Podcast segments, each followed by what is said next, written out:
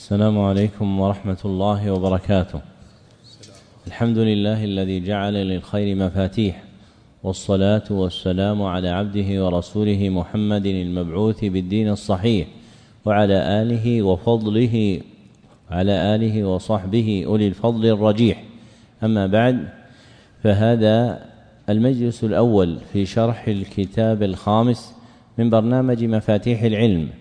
في سنته الرابعة سبع وثلاثين وأربعمائة وألف وثمان وثلاثين وأربعمائة وألف بمدينته السادسة مدينة القويعية وهو كتاب ثلاثة الأصول وأدلتها لإمام الدعوة الشيخ محمد بن عبد الوهاب بن سليمان التميمي رحمه الله المتوفى سنة ست ومائتين وألف. نعم. بسم الله الحمد لله والصلاة والسلام على رسول الله وعلى آله وأصحابه ومن تبعهم بإحسان إلى يوم الدين أما بعد. اللهم اغفر لنا ولشيخنا ولوالديه ولمشايخه وللمسلمين. قال شيخ الإسلام محمد بن عبد الوهاب بن سليمان التميمي رحمه الله في كتابه المسمى ثلاثة الأصول وأدلتها أدلتها. بسم الله الرحمن الرحيم. اعلم رحمك الله أنه يجب علينا تعلم أربع مسائل. الأولى العلم وهو معرفة الله ومعرفة نبيه ومعرفة دين الإسلام بالأدلة. الثانية العمل به. الثالثة الدعوة إليه. الرابعة الصبر على الأذى فيه. والدليل قوله تعالى بسم الله الرحمن الرحيم. والعصر إن الإنسان لفي خسر إلا الذين آمنوا وعملوا الصالحات وتواصوا بالحق وتواصوا بالصبر. قال الشافعي رحمه الله تعالى هذه السورة لو ما أنزل الله حجة على خلقه إلا هي لكفتهم. وقال البخاري رحمه الله تعالى باب العلم قبل القول والعمل والدليل قوله تعالى فاعلم أنه لا إله إلا الله واستغفر لذنبك. فبدأ بالعلم قبل القول والعمل. بدأ المصنف رحمه الله رسالته بالبسملة مقتصرا عليها اتباعا للوارد في السنة النبوية فيما استفتح به النبي صلى الله عليه وسلم رسائله ومكاتباته إلى الملوك. والتصانيف تجري مجراها. ثم ذكر رحمه الله أنه يجب علينا تعلم أربع مسائل. فالمسألة الأولى العلم. والعلم شرعا إدراك خطاب الشرع. إدراك خطاب الشرع. ومرده إلى المعارف الثلاث. معرفة الله ومعرفة نبيه صلى الله عليه وسلم ومعرفة دين الإسلام. والعلم المأمور به شرعا له وصفان وفق ما ذكره المصنف. والعلم المأمور به شرعا له وصفان وفق ما ذكره المصنف. أحدهما ما يطلب منه ما يطلب منه وهو المتعلق بالمعارف الثلاث معرفة الله ومعرفة النبي صلى الله عليه وسلم ومعرفة دين الإسلام بالأدلة. والآخر ما يطلب فيه ما يطلب فيه وهو كونه مقرونا بالأدلة وهو كونه مقرونا بالأدلة لأن اقترانه بها يجعله قويا ثابتا في النفس لأن اقترانه بها يجعله قويا ثابتا في النفس. فالمطلوب من العبد في العلم المأمور به شرعا معرفته ربه ونبيه صلى الله عليه وسلم ودينه دين الإسلام. ويطلب أن تكون المعرفة بالأدلة. ويكفي في حصول تلك المعرفة بالأدلة أن يعتقد العبد اعتقادا ثابتا أن ما آمن به من رب ونبي ودين ثابت بأدلة شرعية صحيحة. وهذه المعرفة هي المعرفة الإجمالية. وهذه المعرفة هي المعرفة الإجمالية وهي حظ عوام المسلمين. فمتى اعتقد المسلم صحة كون الله ربه ومحمد صلى الله عليه وسلم نبيه والإسلام دينه وأن ذلك ثابت بأدلة شرعية صحيحة كفاه ذلك في صحة دينه. والمعرفة المأمور بها شرعا نوعان والمعرفة المأمور بها شرعا نوعان. أحدهما المعرفة الإجمالية وهي معرفة أصول الشرع وكلياته وهي معرفة أصول الشرع وكلياته. ويتعلق وجوبها بالخلق كافة ويتعلق وجوبها بالخلق كافة. والآخر معرفة تفصيلية وهي معرفة تفاصيل الشرع وجزئياته معرفة تفاصيل الشرع وجزئياته ويتعلق وجوبها بمن قام به سبب يستدعي وجوبها في حقه بمن قام به سبب يستدعي وجوبها في حقه كالحاكم أو القاضي أو العالم أو المفتي أو المدرس فالواجب على هؤلاء من معرفة تفاصيل الشرع فوق ما يجب على غيرهم من المسلمين.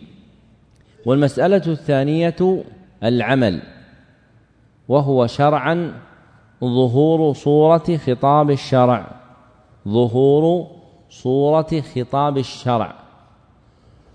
وخطاب الشرع نوعان أحدهما خطاب الشرع الخبري وظهور صورته بامتثال التصديق نفيا وإثباتا وظهور صورته بامتثال التصديق نفيا وإثباتا.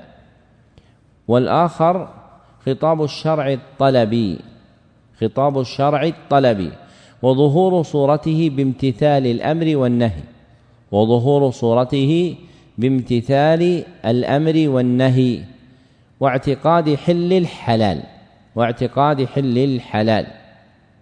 وبيان هذه الجملة أن ما يجري في خطاب الشرع يكون تارة حكما خبريا ويكون تارة حكما طلبيا. فمثلا قوله تعالى إن الساعة آتية أكاد أخفيها. وقوله تعالى إن الله كان سميعا بصيرا. إلى غير ذلك من الآيات. تشتمل على أحكام طلبية أم خبرية؟ خبرية. فيكون ظهور صورتها بالعمل بها بامتثال التصديق إثباتا ونفيا. فما أثبت أثبته وما نفي نفيته. فمثلا إن الساعة آتية يكون التصديق يكون ظهور صورة العمل بالتصديق إثباتا. وقوله تعالى وما ربك بظلام للعبيد. يكون ظهور صورة العمل بالتصديق نفيا بنفي الظلم. وأما ما كان من الحكم من الخطاب الطلبي وهو المشتمل على الأمر والنهي أو بيان حل الحلال فهذا يكون ظهور صورته بامتثال الأمر والنهي واعتقاد حل الحلال. فقوله تعالى مثلا فمن شهد منكم الشهر فليصوم. أو قوله تعالى يا أيها الذين آمنوا لا تأكلوا الربا. إلى غير ذلك من الآية. يكون العمل بالآية الأولى بامتثال الأمر بأن يصوم شهر رمضان. وفي الآية الثانية يكون بامتثال النهي وذلك بعدم تناول الربا. وكذلك لو كان لو كانت الآية مشتملة على حلال كقوله تعالى أحل لكم صيد البحر وطعامه. فإن ظهور صورته يكون باعتقاد حل الحلال. والمسألة الثانية الدعوة إليه أي الدعوة إلى العلم والمراد بها الدعوة إلى الله لأن العلم المأمور به يشتمل على المعارف الثلاث المتقدمة لأن العلم المأمور به يشتمل على المعارف الثلاث المتقدمة معرفة الله ومعرفة نبيه صلى الله عليه وسلم ومعرفة دين الإسلام. فمن دعا إلى العلم فهو يدعو إلى الله أصالة ويدعو إلى نبيه صلى الله عليه وسلم وإلى دين الإسلام تبعا لأن الذي أمرنا بالإيمان بالرسول صلى الله عليه وسلم وبدين الإسلام هو الله سبحانه وتعالى. والدعوة إلى الله شرعا هي طلب الناس كافة إلى اتباع سبيل الله على بصيرة. طلب الناس كافة إلى اتباع سبيل الله على بصيرة.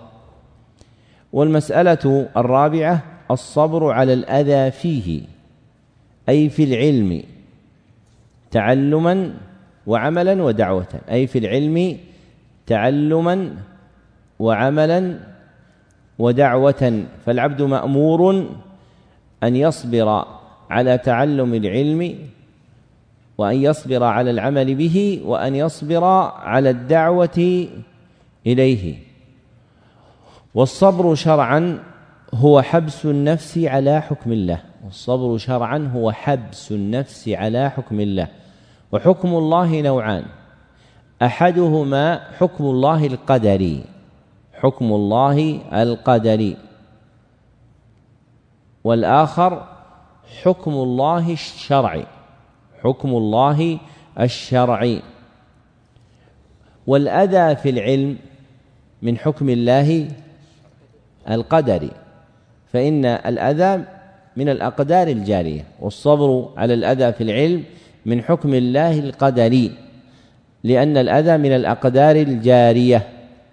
غير أن العلم مأمور به أيضا شرعا غير أن العلم مأمور به أيضا شرعا. فيكون الصبر الذي يحيط به صبرا على إيش؟ حكم شرعي. فيكون الصبر على ما يحيط به صبرا على حكم حكم الله الشرعي. فيجتمع في الصبر على الأذى في العلم الصبر على حكم الله القدري لأن الأذى قدر وعلى حكم الله الشرعي لأن العلم مأمور به. والدليل على وجوب تعلم هذه المسائل الأربع هو سورة العصر. ووجه دلالة الآية ووجه دلالة السورة على وجوبهن أن الله أقسم فيها أن جميع جنس الإنسان في خسر. إلا من استثناهم في قوله إلا الذين آمنوا وعملوا الصالحات وتواصوا بالحق وتواصوا بالصبر. فالمذكور فيها واجب لتوقف الربح والسلامة من الخسارة عليه. فالمذكور فيها واجب لتوقف الربح والسلامة من الخسارة عليه. والمذكور فيها هو هذه المسائل الأربع. فقوله تعالى إلا الذين آمنوا دليل العلم. فقوله تعالى إلا الذين آمنوا دليل العلم. كيف دليل العلم؟ لأن الإيمان لا يحصل أصلا ولا كمالا إلا بالعلم. لأن الإيمان لا يحصل أصلا ولا كمالا إلا بالعلم. وقوله تعالى وعملوا الصالحات دليل العمل. وقوله تعالى وتواصوا بالحق دليل الدعوة إلى الله. لأن الحق اسم لما وجب ولزم. لأن الحق اسم لما لزم ووجب. وأعلاه ما لزم ووجب بطريق الشرع. وأعلاه ما لزم ووجب بطريق الشرع. والتواصي تفاعل بالوصية بين اثنين فأكثر. والتواصي تفاعل بالوصية بين اثنين وأكثر. وهذه هي حقيقة الدعوة إلى الله. وقوله وتواصوا بالصبر دليل الصبر. فانتظم في هذه السورة أدلة المسائل الأربع. وهي كما تقدم برهان على وجوبهن لأن العبد لا يربح ولا يسلم من الخسارة إلا بحصولهن فإن لم يتحققن له كان ممن اندرج في قوله تعالى إن الإنسان لفي خسر. ولجلالة قدر هذه السورة قال الشافعي رحمه الله هذه السورة لو ما أنزل الله على خلقه إلا حجة إلا هي لكفتهم وفي لفظ لوسعتهم ومراده أنها كافية في إقامة الحجة عليهم في امتثال خطاب الشرع أنها كافية في قيام الحجة عليهم في امتثال خطاب الشرع. ذكره ابن تيمية الحفيد وعبد اللطيف بن عبد الرحمن آل الشيخ وعبد العزيز بن باز رحمهم الله. فليس مراده أن سورة العصر كافية في جميع أحكام الديانة. فليس مراده أن سورة العصر كافية في جميع أبواب الديانة.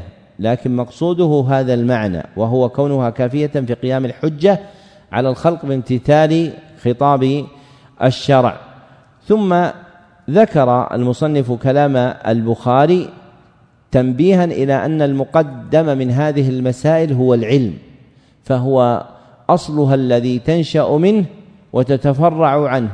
فالعلم فالعمل الصالح إنما يكون بعلم والدعوة إلى الله على بصيرة إنما تكون بعلم والصبر إنما يكون بعلم. واستدل البخاري في تقديم العلم على القول والعمل بقوله تعالى فاعلم أنه لا إله إلا الله واستغفر لذنبك وللمؤمنين والمؤمنات. وتقديم العلم هو في قوله تعالى فاعلم أنه لا إله إلا الله.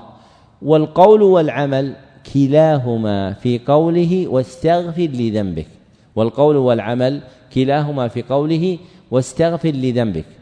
فأما القول فلأن الاستغفار قول أستغفر الله. فلأن الاستغفار قول أستغفر الله. وأما العمل فلأن حقيقة الاستغفار طلب المغفرة بالتوبة إلى الله. فلأن حقيقة الاستغفار طلب المغفرة بالتوبة إلى الله. والتوبة إلى الله تجمع الدين كله.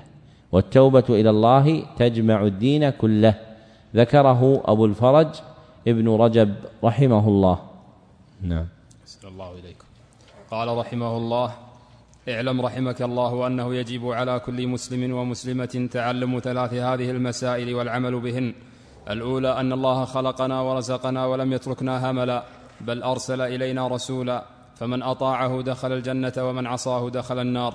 والدليل قوله تعالى إنا أرسلنا إليكم رسولا شاهدا عليكم كما أرسلنا إلى فرعون رسولا. فعصى فرعون الرسول فأخذناه اخذا وبيلا. الثانية أن الله لا يرضى أن يشرك معه أحد في عبادته لا نبي مرسل ولا ملك مقرب ولا غيرهما. والدليل قوله تعالى وأن المساجد لله فلا تدعوا مع الله احدا. الثالثة أن من أطاع الرسول ووحد الله لا يجوز له موالاة من حاد الله ورسوله ولو كان أقرب قريب. والدليل قوله تعالى لا تجد قوما يؤمنون بالله واليوم الآخر يوادون من حاد الله ورسوله ولو كانوا آباءهم أو أبناءهم أو إخوانهم أو عشيرتهم.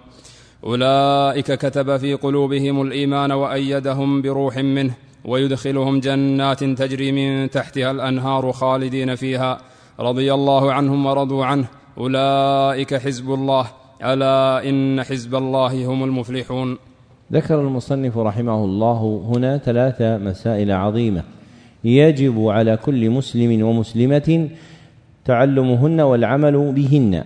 فأما المسألة الأولى فمقصودها بيان وجوب طاعة الرسول. فمقصودها بيان وجوب طاعة الرسول صلى الله عليه وسلم. وذلك أن الله خلقنا ورزقنا ولم يتركنا هملا أي مهملين لا نؤمر ولا ننهى. بل أرسل إلينا رسولا هو محمد صلى الله عليه وسلم فمن أطاعه دخل الجنة ومن عصاه دخل النار. والدليل قوله تعالى إنا أرسلنا إليكم رسولا شاهدا عليكم كما أرسلنا إلى فرعون رسولا فعصى فرعون الرسول فأخذناه أخذا وبيلا أي أخذا شديدا. فمن أطاع الرسول وآمن دخل الجنة ومن عصاه أخذه الله أخذا وبيلا. كأخذه فرعون لما كذب نبي الله موسى عليه الصلاة والسلام. وأما المسألة الثانية فمقصودها إبطال الشرك. وأما المسألة الثانية فمقصودها إبطال الشرك. وإحقاق توحيد الله وإحقاق توحيد الله. ببيان أن الله لا يرضى أن يشرك معه أحد كائنا من كان. ببيان أن الله لا يرضى أن يشرك معه أحد كائنا من كان. لأن العبادة حقه. والله لا يرضى الشركة في حقه لأن العبادة حقه والله لا يرضى الشركة في حقه. والدليل قوله تعالى وأن المساجد لله فلا تدعوا مع الله أحدا أي فلا تعبدوا مع الله أحدا. وأما المسألة الثالثة فمقصودها بيان وجوب البراءة من المشركين بيان وجوب البراءة من المشركين. لأن طاعة الرسول صلى الله عليه وسلم وإبطال الشرك وتوحيد الله وهما المذكوران في المسألتين الأولى والثانية لا يتحققان إلا بالبراءة من المشركين. لا يتحققان إلا بالبراءة من المشركين. أعداء الله وأعداء رسوله صلى الله عليه وسلم. فالمسألة الثالثة بمنزلة التابع اللازم للمسألتين الأوليين. فالمسألة الثالثة بمنزلة التابع اللازم للمسألتين الأوليين. فمن أطاع الرسول صلى الله عليه وسلم ووحد الله مبطلا الشرك وجب عليه أن يتبرأ من المشركين. فلا يجتمع في قلب العبد محبة الله ومحبة رسوله صلى الله عليه وسلم ومحبة أعداء الله من المشركين وعدم البراءة منهم ومن دينهم. نعم. أحسن الله إليك. قال رحمه الله اعلم أرشدك الله لطاعته أن الحنيفية ملة إبراهيم أن تعبد الله وحده مخلصا له الدين وبذلك أمر الله جميع الناس وخلقهم لها كما قال تعالى وما خلقت الجن والإنس إلا ليعبدون ومعنى يعبدون يوحدون وأعظم ما أمر الله به التوحيد وهو إفراد الله بالعبادة وأعظم ما نهى عنه الشرك وهو دعوة غيره معه والدليل قوله تعالى واعبدوا الله ولا تشركوا به شيئا. فإذا ذكر المصنف رحمه الله أن الحنيفية ملة إبراهيم أن الحنيفية ملة إبراهيم عليه الصلاة والسلام مبينا حقيقتها بقول جامع يندرج فيه أفراد كثيرة. والحنيفية في الشرع لها معنيان. والحنيفية في الشرع لها معنيان. أحدهما عام وهو الإسلام. عام وهو الإسلام. والآخر خاص وهو الإقبال على الله بالتوحيد. وهو الإقبال على الله بالتوحيد. ولازمه الميل عما سواه بالبراءة منه ولازمه الميل عما سواه بالبراءة منه.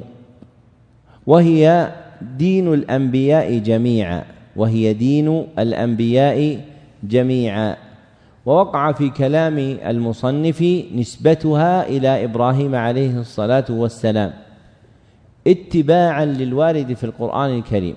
اتباعا للوارد في القرآن الكريم. من نسبتها إليه.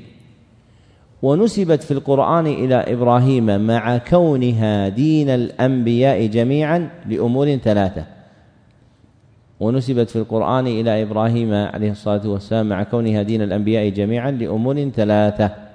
أولها أن الذين بعث فيهم النبي صلى الله عليه وسلم أن الذين بعث فيهم النبي صلى الله عليه وسلم من مشرك العرب كانوا ينتسبون إلى إبراهيم.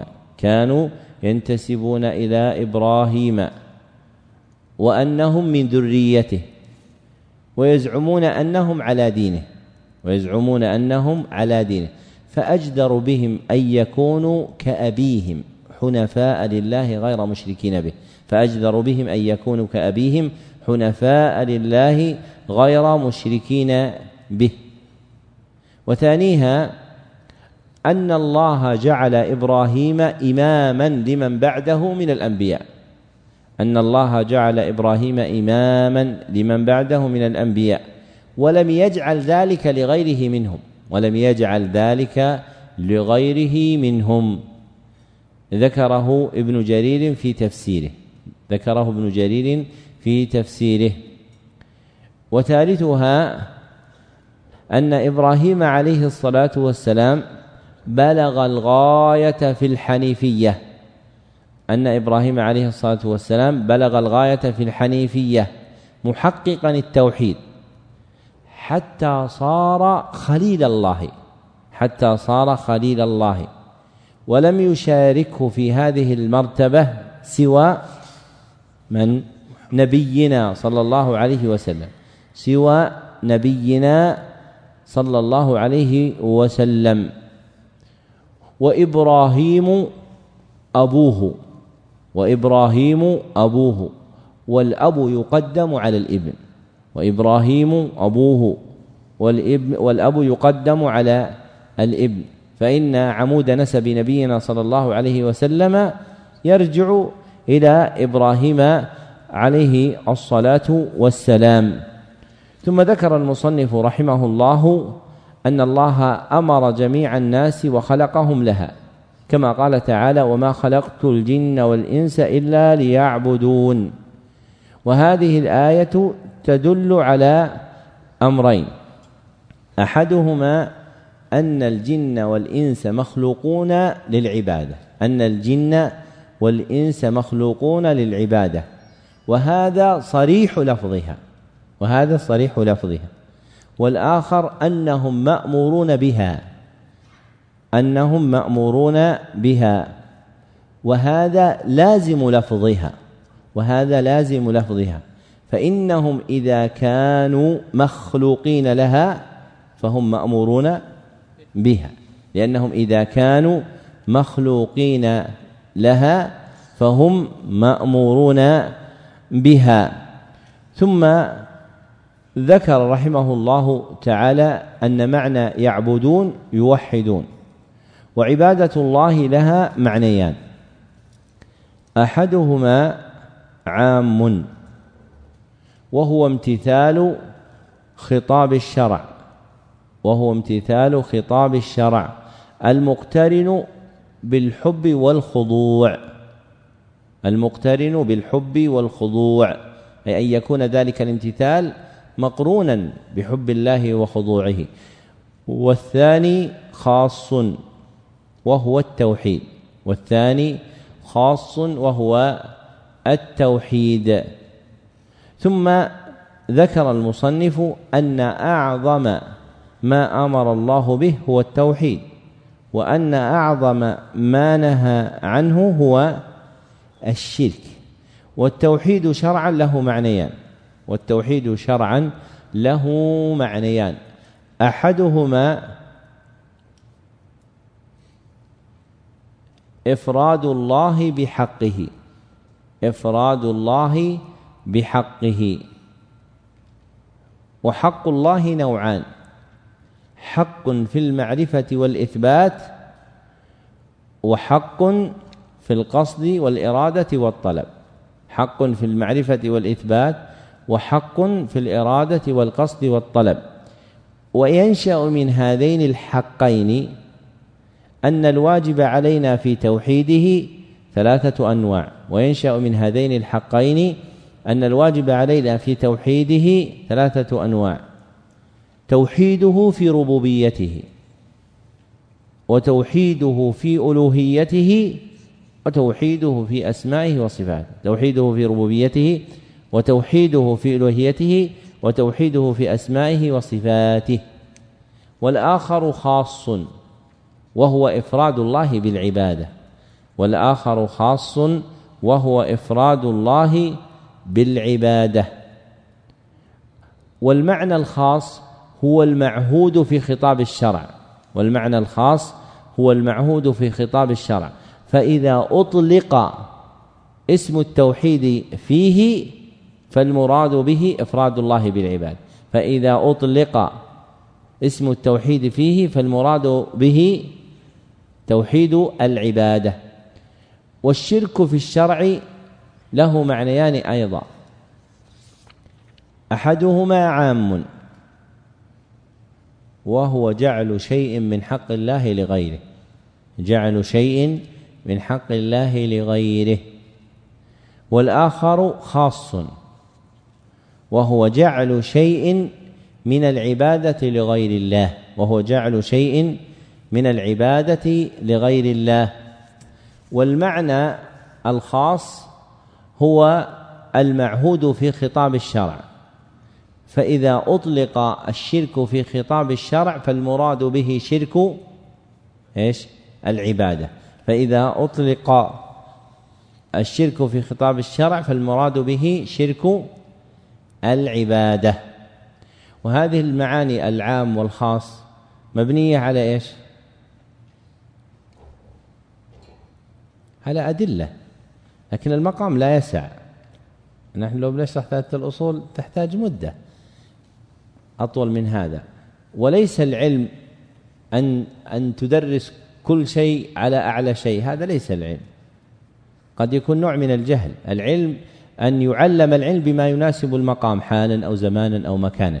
لكن المقصود أن يم أن يعرف طالب العلم أن ما يلقى إليه من العلم الذي يسعى ملقيه إلى تحقيقه أنه لا يلقى جزافا. فالتوحيد مثلا قلنا فيه عام وخاص. عام إيش؟ إفراد الله بحق. فالله قال في سورة الإخلاص قل هو الله أحد. أحد في ماذا؟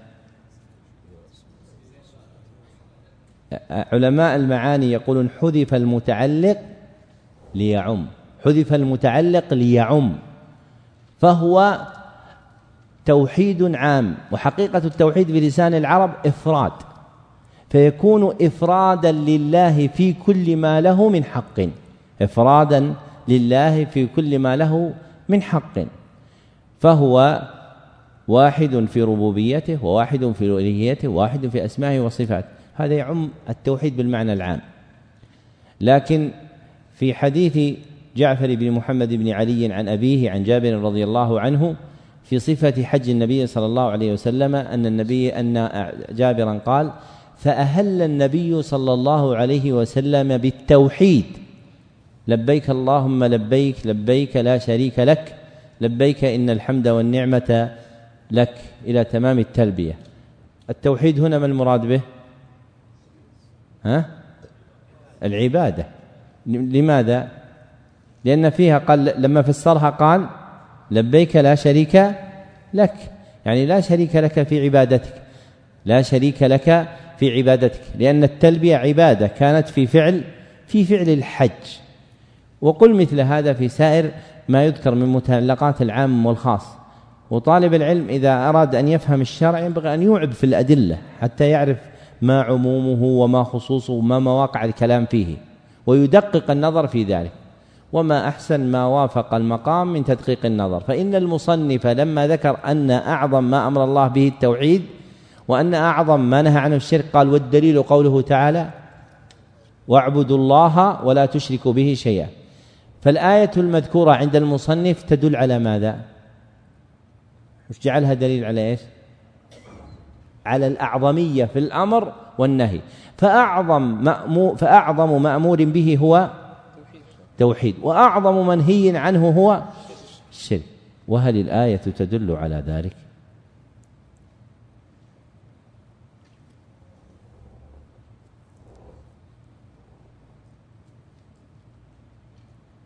كلكم أنتم حضرت الدروس قبل نبي الاخوان يتمرنون ها؟ نعم كيف؟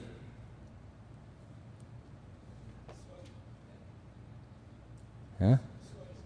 إن شاء الله بس خلي الأخ يجيب. نعيد السؤال أخرى وثانية وثالثة. ولا يهمك. نقول الشيخ قال أعظم ما أمر الله به التوحيد وأعظم ما نهى عنه الشرك. والدليل قوله تعالى واعبدوا الله ولا تشركوا به شيئا. هل الآية تدل على الأعظمية؟ كيف؟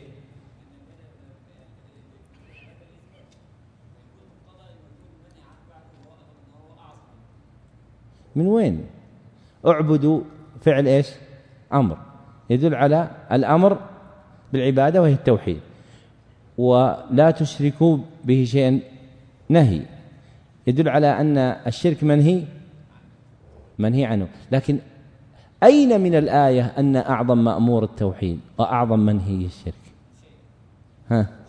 إيش؟ لا ما لها دخل.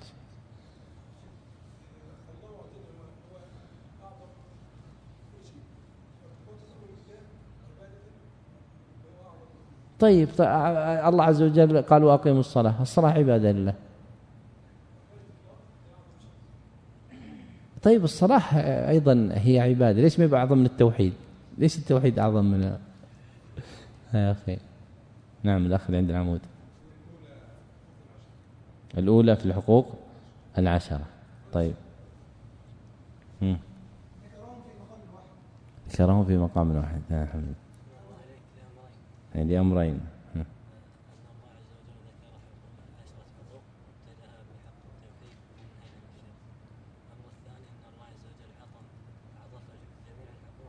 أحسنت.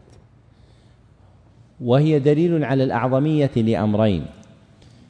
أحدهما أن الله قدم الأمر بالتوحيد والنهي عن الشرك على سائر الحقوق العشرة المذكورة في الآية. أن الله قدم الأمر بالتوحيد والنهي عن الشرك على سائر الحقوق العشرة المذكورة في الآية في قوله تعالى واعبدوا الله ولا تشركوا به شيئا وبالوالدين إحسانا وذي القربى إلى تمام الآية. وإنما يقدم المقدم وإنما يقدم المقدم. ذكره ابن قاسم العاصمي في حاشية ثلاثة الأصول وأشار إليه المصنف إشارة لطيفة في المسألة الحادية عشرة من الباب الأول من كتاب التوحيد. والآخر أن الله عطف عليهما ما بعدهما من الحقوق. أن الله عطف عليهما ما بعدهما من الحقوق. فجعلهما أصلا وما بعدهما تابعا.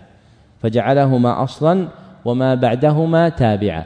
فالتوحيد أصل المأمورات والشرك أصل المنهيات فالتوحيد أصل المأمورات والشرك أصل المنهيات. وهذا شاهد لأن طالب العلم دائما يحقق في الأدلة لأن من شراح الكتاب من قال الآية لا تدل على الأعظمية.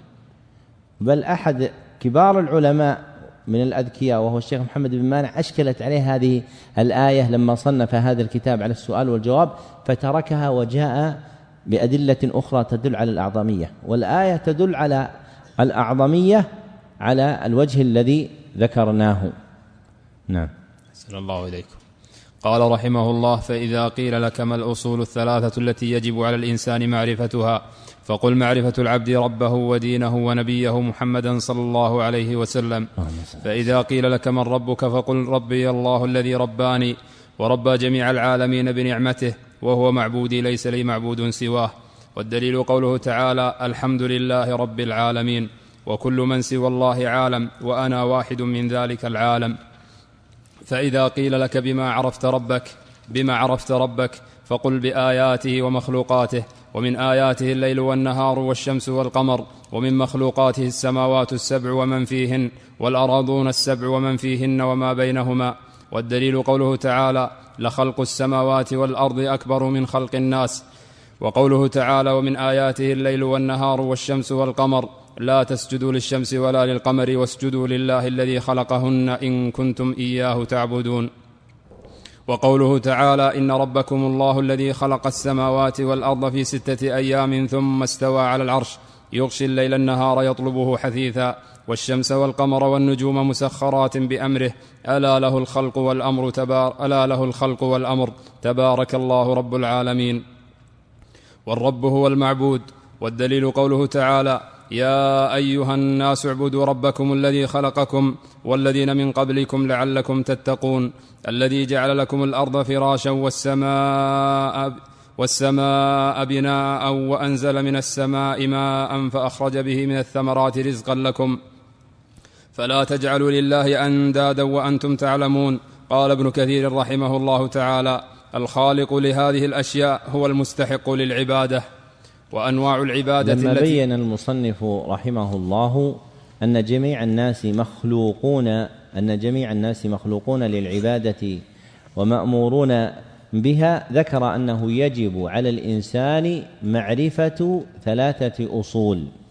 لأن العبادة المأمور بها لا يحصل التحقق بها إلا بهذه الأصول الثلاثة.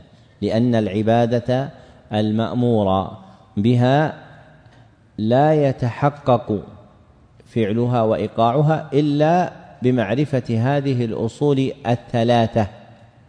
فإن الأمر بالعبادة يشتمل على ثلاثة أصول. فإن الأمر بالعبادة يشتمل على ثلاثة أصول. أولها معرفة المعبود الذي تجعل له العبادة. معرفة المعبود الذي تجعل له العبادة. والأصل الثاني معرفة المبلغ عن المعبود. معرفة المبلغ عن المعبود فإن عقولنا لا تستقل بمعرفة حقه وهي مفتقرة إلى مبلغ عنه. والأصل الثالث معرفة صفة عبادته. معرفة صفة عبادته. فالأصل الأول يرجع إلى معرفة من؟ معرفة الله. والأصل الثاني يرجع إلى معرفة النبي صلى الله عليه وسلم. والأصل الثالث يرجع إلى معرفة دين الإسلام. فصار الأمر بالعبادة دليلا على الأمر بهذه الأصول الثلاثة. فكل آية أو حديث فيه الأمر بالعبادة ففيه الأمر بهذه الأصول الثلاثة. فمثلا أول أمر في القرآن قوله تعالى في سورة البقرة يا أيها الناس اعبدوا ربكم الذي خلقكم الآية. فهذه الآية دالة على وجوب الأصول الثلاثة لأن المأمور به فيها هو العبادة. والعبادة لا تتحقق إلا بمعرفة معبود تجعل له وهو الله. ومعرفة مبلغ عنه وهو النبي صلى الله عليه وسلم ومعرفة صفة عبادته وهي دين الإسلام. صار هذه الأصول الثلاثة لها أدلة في القرآن ولا ما لها أدلة؟ أدلة كثيرة أدلة كثيرة. بعدين تشوف اللي نشأوا على العلم المشوش متخرجين من الكليات الشرعية بعضهم يكتب مقالات يقول نحن نشأنا هنا في البلد على التقليد. يعطونا نبذة مختصرة فيها الأصول الثلاثة. يقول وليس هناك دليل على أنه يجب علينا هذه الأصول الثلاثة. هذا من الجهل لأنه العلم المشوش هذا يتخرج من الشريعة بعدين يكتب يقول هذا البلد تقليدي بس متعودين على التقليد. وهذا من جهله هو لأنه لم يفهم الدين. الإنسان إذا لم يفهم الدين وإن ظن نفسه ذا معرفة فيه جاء بما يعجب منه العاقل. ولذلك الإنسان إذا تعلم العلم يتعلمه علم مصفى صحيح حتى يوقر في قلبه ويتيقن أن هذا العلم الذي يتلقاه مبني على دليل وأن المعلمين له هم وسيلة سخرها الله لك لتعرف الحق. كما أن محمدا صلى الله عليه وسلم بعث إلى الناس ومنهم هؤلاء أهل العلم ليعرفوا بدينه صلى الله عليه وسلم الحق. فإذا أعطوا معرفة هدوا الناس إلى ذلك. فهم يبينون لك العلم الصحيح بدليله من كلام الله وكلام النبي صلى الله عليه وسلم. فإذا صار العلم صحيحا في قلبك لم تحتج إليهم لأن أصل العلم هو كلام الله وكلام الرسول صلى الله عليه وسلم. فهم أدلاء لكن الإنسان الذي يكون مشوش العلم يتلقاه من الكتب فقط من الصحف من الجرائد يعرض نفسه للشبهات يخرج بمثل هذه المقالات بعد بعد ذلك. الإنسان ينبغي له أن يتفهم دينه تفهما صحيحا ليحفظ دينه من الضياع. فإن دين الإسلام محفوظ وأما أنت فلا تعلم. هل أنت محفوظ أم غير محفوظ؟ دين الإسلام باقي. أما أنت محتاج إلى دوام تثبيت نفسك. قال تعالى واعبد ربك حتى يأتيك اليقين يعني الموت لابد تثبت نفسك وتجتهد في هذا. أما دين الإسلام باقي. قال تعالى وجعلها كلمة باقية في عقبه لعلهم يرجعون. فما بقي عقب إبراهيم فدين الإسلام باقي. والأحاديث في الطائفة المنصورة والفرق والفرقة الناجية متواترة. فأنت احفظ دينك بحسن تعلمه. وأن تعلم أن هذا الدين ما هو ميراث الآباء والأجداد. هذا دين الله عز وجل. وإذا هيأ الله لك بلد فيه الحق منشور فهذه نعمة. لا تظن أن هذا فقط تقليد. ولذلك بعض أصحاب الشيخ محمد بعد وهاب بعد وفاته وصل إلى اليمن في الدعوة إلى الله عز وجل. فناظره بعض علماء اليمن فقال له في المناظرة إنكم تقلدون هذا الرجل.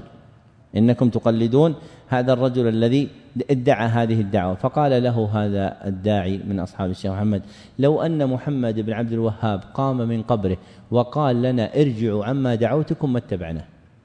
لأنه هو أرشدنا إلى القرآن والسنة فوجدنا الكلام الذي يقوله في القرآن والسنة فلم نحتج إليه بعد ذلك. لو رجع عنه نحن ما رجعنا عنه. وهذا هي حقيقة معرفة الحق أن الإنسان يعرف الحق بأدلته. ولهذا اشتملت كتبه رحمه الله تعالى على بيان العلم النافع مع الأدلة البينة الظاهرة كهذه المسألة التي ذكرنا. ثم شرع المصنف رحمه الله يبين الأصل الأول من الأصول الثلاثة وهو معرفة العبد ربه. فقال فإذا قيل لك من ربك فقل ربي الله الذي رباني. إلى آخر كلامه. فالرب هو الله سبحانه وتعالى. وربوبيته من تربيته خلقه. وربوبيته من تربيته خلقه بالنعم الباطنة والظاهرة. فله سبحانه الربوبية عليهم. فيكون مستحقا للعبادة بأن يعبدوه وحده لا شريك له. ثم ذكر دليل الربوبية والألوهية فقال والدليل قوله تعالى الحمد لله رب العالمين. فقوله لله دليل الألوهية فإنه أثبت لله استحقاق الحمد لأنه المألوه المعبود. فإنه أثبت لله استحقاق الحمد لأنه المألوه المعبود. وقوله رب العالمين دليل الربوبية. ومن معرفة الله قدر واجب يتعين على كل أحد من الناس. يجمعه أربعة أصول. يجمعه أربعة أصول. فالواجب علينا من معرفة الله أربعة أصول. الأصل الأول معرفة وجوده. فيؤمن العبد بأنه موجود. معرفة وجوده. فيؤمن العبد بأنه موجود. والأصل الثاني معرفة ربوبيته. فيؤمن العبد بأنه رب كل شيء. فيؤمن العبد بأنه رب كل شيء. والأصل الثالث معرفة ألوهيته. معرفة ألوهيته. فيؤمن العبد بأنه هو الذي يعبد بحق وحده. فيؤمن العبد بأنه هو الذي يعبد بحق وحده. والأصل الرابع معرفة أسمائه وصفاته معرفة أسمائه وصفاته. فيؤمن العبد بأن لله أسماء حسنى وصفات علا فيؤمن العبد بأن لله أسماء حسنى وصفات علا ثم ذكر المصنف رحمه الله الدليل المرشد إلى معرفة الله سبحانه وتعالى وهو شيئان. أحدهما التفكر في آياته الكونية. التفكر في آياته الكونية. والآخر التدبر في آياته الشرعية. التدبر في آياته الشرعية. وهما مذكوران في قول المصنف بآياته. وهما مذكوران في قول المصنف بآياته. فإن آيات الله نوعان. فإن آيات الله نوعان. أحدهما الآيات الكونية وهي المخلوقات. الآيات الكونية وهي المخلوقات. والآخر الآيات الشرعية وهي ما أنزله الله من الكتب وهي ما أنزله الله من الكتب. فيكون العطف في قول المصنف بآياته ومخلوقاته من عطف الخاص على العام فيكون العطف في قول المصنف بآياته ومخلوقاته من عطف الخاص على العام. فالمخلوقات بعض الآيات وهي أي الآيات؟ آيات الكونية. وهي الآيات الكونية. فالعبد يصل إلى معرفة الله بآياته الكونية وآياته الشرعية. واقتصر المصنف على ذكر الأدلة المعرفة بالآيات الكونية واقتصر المصنف على الأدلة المعرفة بالآيات الكونية يعني الآيات التي ذكرها كلها في الآيات الكونية لماذا؟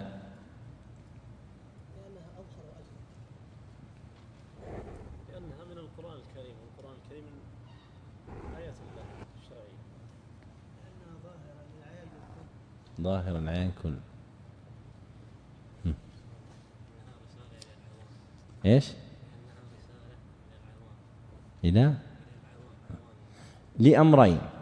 أحدهما أن دلالة الآيات الكونية على الربوبية أظهر وأجلى. أن دلالة الآيات الكونية على الربوبية أظهر وأجلى. فهي طريق الإقرار بالألوهية. فهي طريق الإقرار بالألوهية. والآخر عموم معرفة الآيات الكونية. عموم معرفة الآيات الكونية. فيشترك فيها المؤمن والكافر والبر والفاجر. عموم معرفة الآيات الكونية. فيشترك فيها المؤمن والكافر والبر والفاجر. فاقتصر المصنف على ذكر أدلة الآيات الكونية. يعني الآيات القرآنية المذكورة هنا هي أدلة على إيش؟ على الآيات الكونية. وهي في نفسها آيات شرعية لأنها مما أنزله الله على أنبيائه. وهي في نفسها آيات شرعية لأنها مما أنزله الله على أنبيائه. فهي من القرآن النازل على محمد صلى الله عليه وسلم. وهذا طريق لطيف. والشيخ محمد بن عبد الوهاب وغيره ممن نفع الله بهم ليس ترى المراد علم فقط المراد تسديد. تسديد. هو ذكر أن الله يعرف بالآيات والآيات شرعية وكونية. لما جاء هنا ما جاب آيات يعني آه، تدل على الآيات الشرعية قوله تعالى إن هذا القرآن يهدي للتي هي أقوم وغيرها من من الآيات. ولكنه لما جاب الآيات التي هي أدلة على الآيات الكونية صارت هي أدلة على الآيات الكونية وهي في نفسها آيات شرعية فجمع له بين ذكر أن التفكر في الآيات الكونية يوصل إلى معرفة الله وكذلك التدبر في الآيات الشرعية يوصل إلى الله سبحانه وتعالى. وقد ذكر المصنف أن من آيات الله الليل والنهار والشمس والقمر وأن من مخلوقاته السماوات السبع ومن فيهن والأراضين السبع ومن فيهن وما بينهما. وهؤلاء المذكورات كلهن آيات وكلهن مخلوقات صح ولا لا؟ فلماذا فرق بينهما؟ قال الليل والنهار الشمس والقمر قال آيات وتلك قال مخلوقات الأرض والسماوات. سنبارك.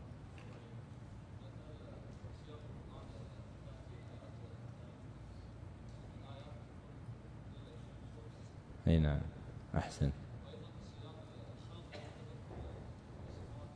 أحسن. متابعة لغالب السياق القرآني ووقع في كلامه جعل الآيات اسما لليل والنهار والشمس والقمر وجعل المخلوقات اسما للسماوات السبع والارضين السبع ومن بينهما اتباعا لأكثر الوارد في السياق القرآني. فإن الليل والنهار والشمس والقمر. إذا ذكرنا في القرآن فأكثر ما يذكرن به كونهن آيات, آيات. والسماوات السبع والأراضين السبع وما بينهن. إذا ذكرنا في القرآن فأكثر ما يذكرن به كونهن مخلوقات. وموجب ذلك في القرآن ملاحظة الأصل اللغوي للكلمتين. وموجب ذلك في القرآن ملاحظة الأصل اللغوي للكلمتين. فإن الآية في كلام العرب العلامة. ووجود معنى العلامة في الليل والنهار والشمس والقمر أقوى. ووجود معنى العلامة في الليل والنهار والشمس والقمر أقوى. لأنهن متتابعات. فالشمس تبزغ فتصير علامة على النهار. والليل والقمر يطلع فيكون علامة على الليل. وكذلك يطلع النهار فيكون علامة على مجيء الليل بعده ويدخل الليل فيكون علامة على مجيء النهار بعده. وكذلك لفظ الخلق أصله في كلام العرب التقدير. والسماوات والأراضين مقدرات على هذه الصورة لا يتغيرن. والسماوات والأرض وما بينهما مقدرات على هذه الصورة لا يتغير. فوقع في كلام المصنف رحمه الله تعالى جعل الآيات اسما للشمس والقمر والليل والنهار والمخلوقات اسما للسماوات السبع والأرض السبع وما بينهما اتباعا للوارد في القرآن الكريم. ثم ذكر المصنف أن الرب هو المستحق للعبادة. بعد ذكره الدليل المرشد إلى معرفته. فقال والرب هو المعبود أي هو المستحق أن يكون معبودا أي هو المستحق أن يكون معبودا. للأمر بعبادته في قوله تعالى اعبدوا ربكم مع ذكر موجب الاستحقاق. ما هو موجب الاستحقاق في الآية؟ الربوبية. موجب الاستحقاق في الآية الربوبية التي من مشاهدها الخلق. يا أيها يا أيها الناس اعبدوا ربكم الذي خلقكم والذين من قبلكم لعلكم تتقون الذي جعل لكم الأرض فراشا والسماء بناء وأنزل من السماء ماء. إلى تمام الآية. فهذا كله ذكر للربوبية. فموجب استحقاق الله الألوهية هو الربوبية. ولذلك أعظم موارد إثبات الألوهية في القرآن هو الإقرار بالربوبية. وقد ذكر ابن الوزير في كتابه في تمييز أساليب القرآن عن أساليب اليونان عن صاحب كتاب مذاهب السلف ولم يسمه أن في القرآن خمسمائة آية في الربوبية. ملئ القرآن بها لأن من آمن بالربوبية قادته إلى الألوهية. الألوهية. قيل لأعرابي شوف أعرابي شوف أثر الربوبية معرفة تعرف الله؟ فقال نعم. قيل بما عرفته. فقال البعرة تدل على البعير والأثر يدل على المسير. فسماء ذات أبراج وأراض ذات فجاج وبحار ذات أمواج. ألا تدل على الواحد القهار؟ يعني الربوبية ويرى مشاهد الربوبية. قال الشاعر تأمل في نبات الأرض وانظر إلى آثار ما صنع المليك. عيون من لجين شاخصات بأحداق هي الذهب السبيك. على كتب الزبرجد شاهدات بأن الله ليس له شريك. يعني يقول النفود هذه اللي تشوفونها إذا جاها المطر طلع فيها النبت وطلع فيها الزهر. من الذي صنع هذا وخلقه؟ هو الله سبحانه وتعالى. رمل تشوفه تراب في وجه العدو. ينزل عليه المطر وينبت منه نبات ويكون فيها أزهار تكون كأنها عيون من لجين شاخصات بأحداق هي الذهب السبيك. يقول كأنها فضة في ذهب. من الذي صنع هذا؟ هو الله سبحانه وتعالى. ولذلك من منافع النظر في الملكوت كمال الإيمان بألوهية الله سبحانه وتعالى. ولذلك من منافع أهل المعرفة بالله في النظر في البر أنه يثمر فيهم الإيمان بألوهيته سبحانه وتعالى. ابن تيمية مثلا كان ينزل كثير إلى غوطة دمشق. غوطة دمشق فرج الله عن أهلها مقام ذو أشجار وأزهار وأطيار فسئل عن ذلك فقال إني أنزل فيها فأنظر إلى الأطيار والأشجار والأزهار فيزداد فتزداد معرفتي بالله. يعني حتى النزهة ينتفع بها الإنسان لأنه يرى فيها عظمة ملكوت الله سبحانه وتعالى. نعم. نعم. أحسن الله إليكم. قال رحمه الله وأنواع العبادة التي أمر الله بها مثل الإسلام والإيمان والإحسان. ومنه الدعاء والخوف والرجاء والتوكل والرغبة والرهبة والخشوع والخشية والإنابة والاستعانة والاستعاذة والاستغاثة والذبح والنذر وغير ذلك من أنواع العبادة التي أمر الله بها كلها لله تعالى. والدليل قوله تعالى وأن المساجد لله فلا تدعوا مع الله أحدا فمن صرف منها شيئا لغير الله فهو مشرك كافر والدليل قوله تعالى ومن يدع مع الله إلها آخر لا برهان له به فإنما حسابه عند ربه إنه لا يفلح الكافرون. وفي الحديث الدعاء مخ العبادة والدليل قوله تعالى وقال ربكم ادعوني أستجب لكم إن الذين يستكبرون عن عبادتي سيدخلون جهنم داخرين. ودليل الخوف قوله تعالى إنما ذلكم الشيطان يخوف أولياءه فلا تخافوهم وخافون إن كنتم مؤمنين. ودليل الرجاء قوله تعالى فمن كان يرجو لقاء ربه فليعمل عملا صالحا ولا يشرك بعبادة ربه احدا. ودليل التوكل قوله تعالى وعلى الله فتوكلوا إن كنتم مؤمنين. وقوله تعالى ومن يتوكل على الله فهو حسبه. ودليل الرغبة والرهبة والخشوع قوله تعالى إنهم كانوا يسارعون في الخيرات ويدعوننا رغبا ورهبا وكانوا لنا خاشعين. ودليل الخشية قوله تعالى فلا تخشوهم واخشوني. ودليل الإنابة قوله تعالى وأنيبوا إلى ربكم وأسلموا له. ودليل الاستعانة قوله تعالى إياك نعبد وإياك نستعين. وفي الحديث إذا استعنت فاستعن بالله. ودليل الاستعاذه قوله تعالى قل أعوذ برب الفلق. وقوله تعالى قل أعوذ برب الناس. ودليل الاستغاثة قوله تعالى إذ تستغيثون ربكم فاستجاب لكم ودليل الذبح قوله تعالى قل إن صلاتي ونسكي ومحياي ومماتي لله رب العالمين لا شريك له ومن السنة قوله صلى الله عليه وسلم لعن الله من ذبح لغير الله ودليل النذر قوله تعالى يوفون بالنذر ويخافون يوما كان شره مستطيرا. لما قرر المصنف رحمه الله وجوب عبادة الله علينا شرع يبين حقيقة العبادة بالإرشاد إلى أنواعها. شرع يبين حقيقة العبادة بالإرشاد إلى أنواعها. لأن معرفة أنواع الشيء تعين على معرفته. لأن معرفة أنواع الشيء تعين على معرفته. فذكر انواعا من العبادة المأمور بها اجمالا وتفصيلا. فالإجمال في الإسلام والإيمان والإحسان والتفصيل في الدعاء والخوف والرجاء والتوكل إلى غير ذلك مما ذكر. وبين أن تلك العبادات التي أمر الله بها كلها لله والدليل قوله تعالى وأن المساجد لله فلا تدعوا مع الله أحدا.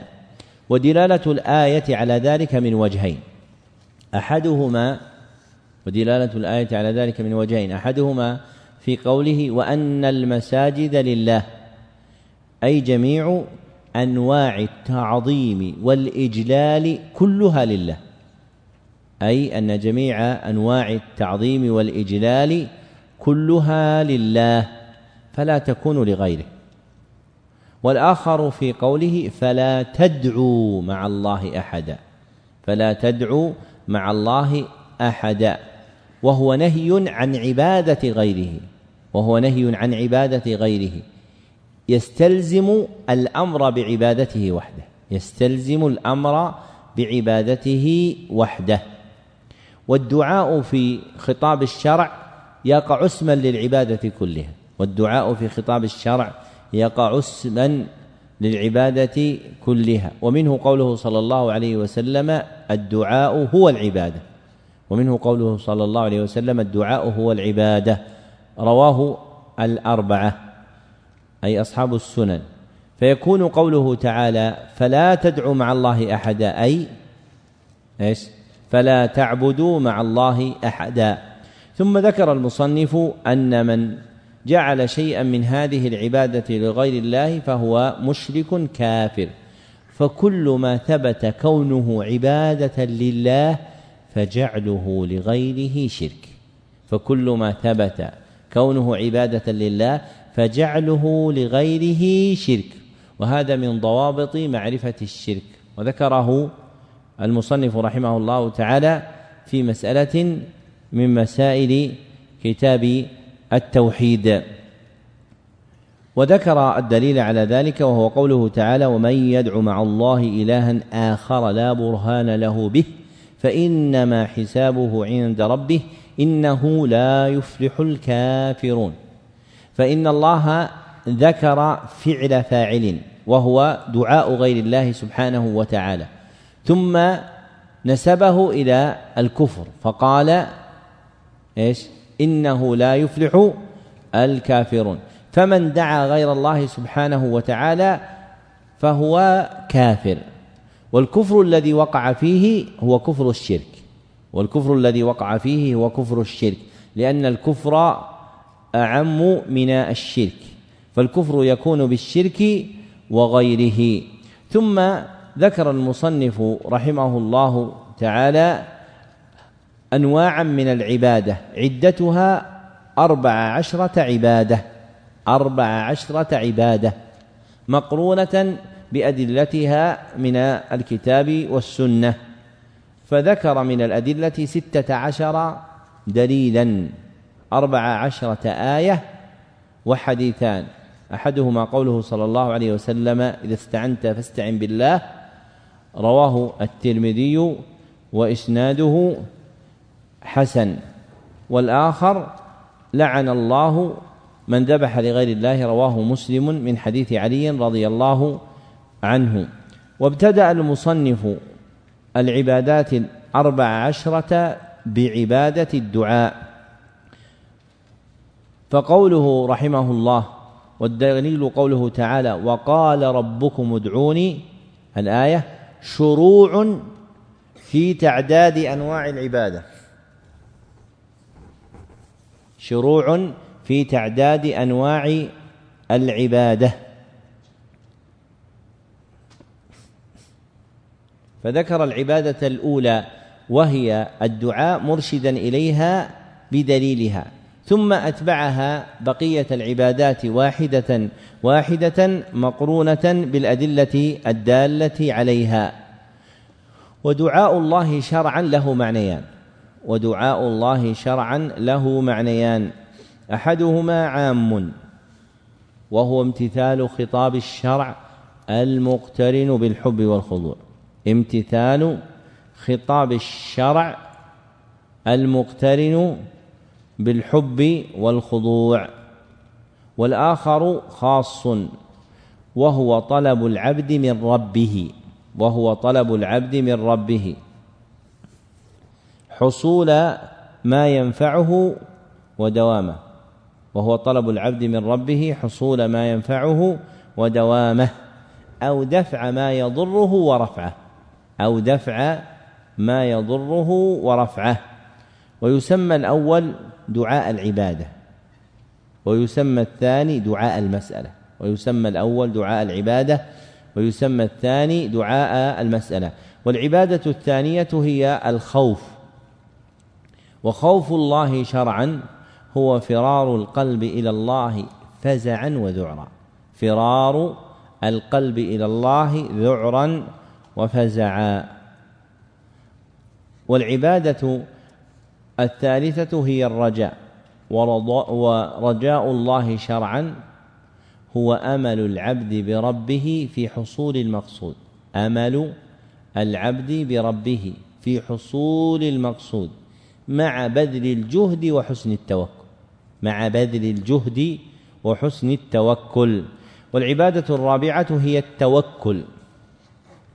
والتوكل شرعا هو إظهار العبد عجزه لله إظهار العبد عجزه لله واعتماده عليه واعتماده عليه.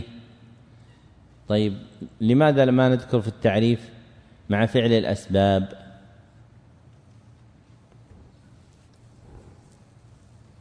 نعم ها؟ كمال التوكل. هذا كمال التوكل ذكر في الشرع وقل من نبه إليه. أين ذكر كمال التوكل؟ نعم شيخ. لا جاءه كمال التوكل في دليل. أي أحسنت. هذا جواب مسألتنا. جواب مسألتنا مثل ما قال الأخ أن أنه لم نذكر مع فعل الأسباب لأن فعل الأسباب شرط للتوكل وليس من حقيقته. وشرط الشيء غير الشيء. مثلا من شروط الصلاة رفع الحدث بالوضوء أو غيره. طيب رفع الحدث هذا من الصلاة أم خارج عن الصلاة؟ خارج عن الصلاة. فشرط الشيء غير الشيء. فذكر فعل الأسباب هذا ليس من جملة التوكل. لكن المسألة التي ذكرناها كمال التوكل هذه ذكرت في حديث واحد وهو حديث عمر بن الخطاب عند أحمد أن النبي صلى الله عليه وسلم قال لو أنكم تتوكلون على الله حق توكله وحق التوكل غير التوكل كما أن حق التقوى غير التقوى. وهذه ارجعوا إليها وابحثوها تستفيدون في مراتب التوكل. والعبادة الخامسة هي الرغبة والعبادة السادسة هي الرهبة والعبادة السابعة هي الخشوع. وقرن المصنف بينهن لاشتراكهن في الدليل. والرغبة إلى الله شرعا هي مرضاة هي إرادة مرضاة الله في الوصول إلى المقصود. إرادة مرضاة الله في الوصول إلى المقصود. محبة ورجاء. محبة ورجاء. والرهبة من الله شرعا هي فرار القلب إلى الله ذعرا وفزعا مع عمل ما يرضيه. فرار القلب إلى الله ذعرا وفزعا مع عمل ما يرضيه. والخشوع لله شرعا هو فرار القلب إلى الله ذعرا وفزعا مع الخضوع له. فرار القلب إلى الله ذعرا وفزعا مع الخضوع له. والعبادة الثامنة هي الخشية. وخشية الله شرعا هي فرار القلب إلى الله ذعرا وفزعا. مع العلم به وبأمره. فرار القلب إلى الله ذعرا وفزعا مع العلم به وبأمره. انظر هذه العبادات الخوف والخشية والخشوع والرهبة تشترك في أصل والرهبة ثم تتباين في أقدارها تتباين في معنى يتغير به حقيقتها. ولذلك مثلا الصلاة هي الصيام أم غيره؟ ها؟ ما الجواب؟ غيره. طيب الخشوع ينبغي أن يكون غير الخشية والخشية غير الرهبة والرهبة غير الخضوع وهكذا. ولكن الناس قلت عنايتهم بالعبادات القلبية فلذلك لا يعتنون بعقل حقائقها ولا يرفعون إلى ذلك رأسا. حتى يأتي أحدهم يقول يا أخي أول مرة أسمع فيه معنى الخشية ومعنى الخشوع معنى كذا. فكان ماذا؟ هل حويت العلم كله؟ ما حويته. وهذا تقصير عدم الحرص على معرفة معاني العبادات القلبية هذا ينشأ منها الجهل بها. وإلا فالعارفون بحقائق العلم لهم كلام متفرق ولا سيما ابن تيمية الحفيد وابن القيم وابن رجب. لكن استخراج ذلك بالمناقيش. استخراج ذلك بالمناقيش. يعني تأتيك مسألة تكون أصل تبني تبني عليه. فمثلا في بعض الدروس المطولة هناك ينبغي أن يعلم أن الخوف من الله منه قدر واجب ومنه قدر نفل. وهذا القدر الواجب معين وهو ما حجزك عن المحارم.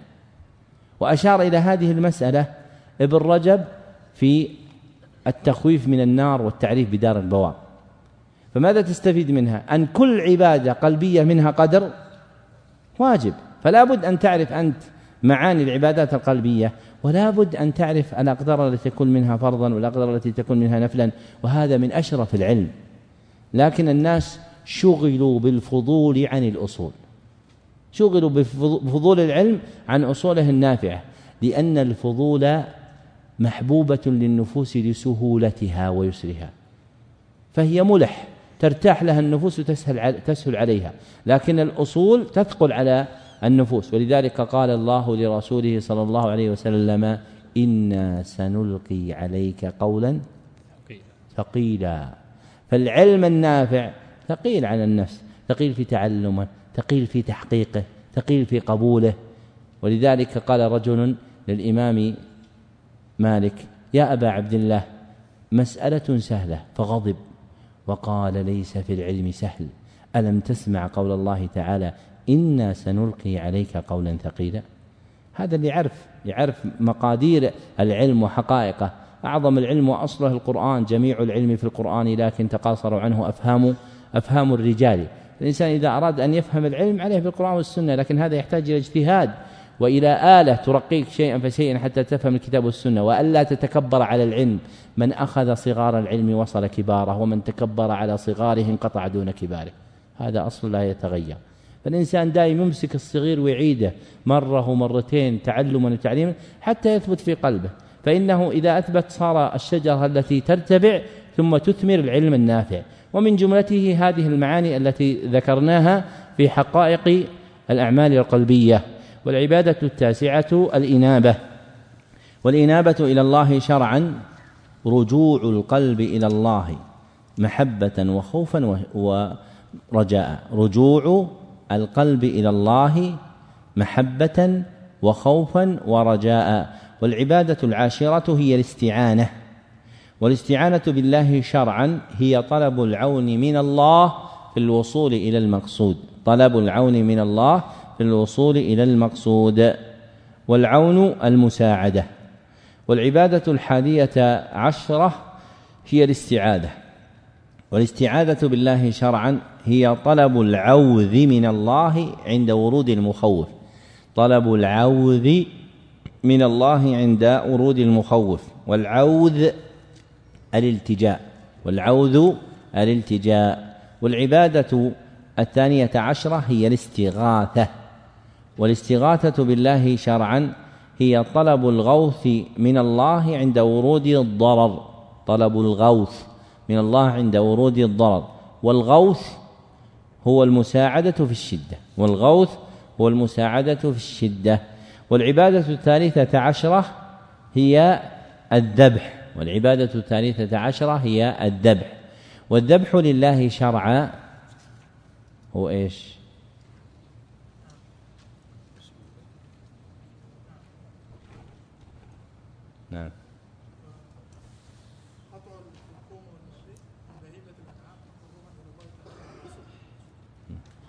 أحسنت. هذا هو الذبح كما بينا في بعض المجالس. يجد بعض الناس يقول الذبح سفك الدم وهذا غلط. لأن سفك الدم يقع ولو بدون ذبح. لو إنسان أمسك بهيمة أنعام وضربها في جنبها فخرج منها دم كثير. الآن ذبحها أو ما ذبحها؟ لا ما ذبحها. لا لم يذبحها. العرب لا تسمي هذا ذبحا. فالذبح لله شرعا هو قطع الحلقوم والمريء من بهيمة الأنعام تقربا إلى الله على صفة معلومة قطع الحلقوم والمريء من بهيمة الأنعام تقربا إلى الله على صفة معلومة. فالإنسان لو أنه جاء ومسك شاة وقال بذبحها تقرب لله وضرب في جنبها يقبلها الله منها أم لا يقبلها؟ لا يقبلها. لا يقبلها لأنها ليست ذبيحة شرعية ليست هي المأمور به. ومحل المذبوح المتقرب به في الشرع هو بهيمة الأنعام الإبل والبقر والغنم لأنها هي التي علقت بها الذبائح الشرعية. مثل إيش الذبائح الشرعية؟ أحسن. كالعقيقة والأضحية والهدي والفدية فكلها علقت ببهيمة الأنعام. فلو ذبح غيرها تقربا إلى الله لم يكن عبادة له. لو ذبح غيرها تقرب إلى الله لم يكن عبادة له. يعني لو واحد أحب أن يفعل عبادة الذبح فأخذ دجاجة وذبحها هذا لا يقع. فلا يتقرب إلى الله بذبح الدجاجة.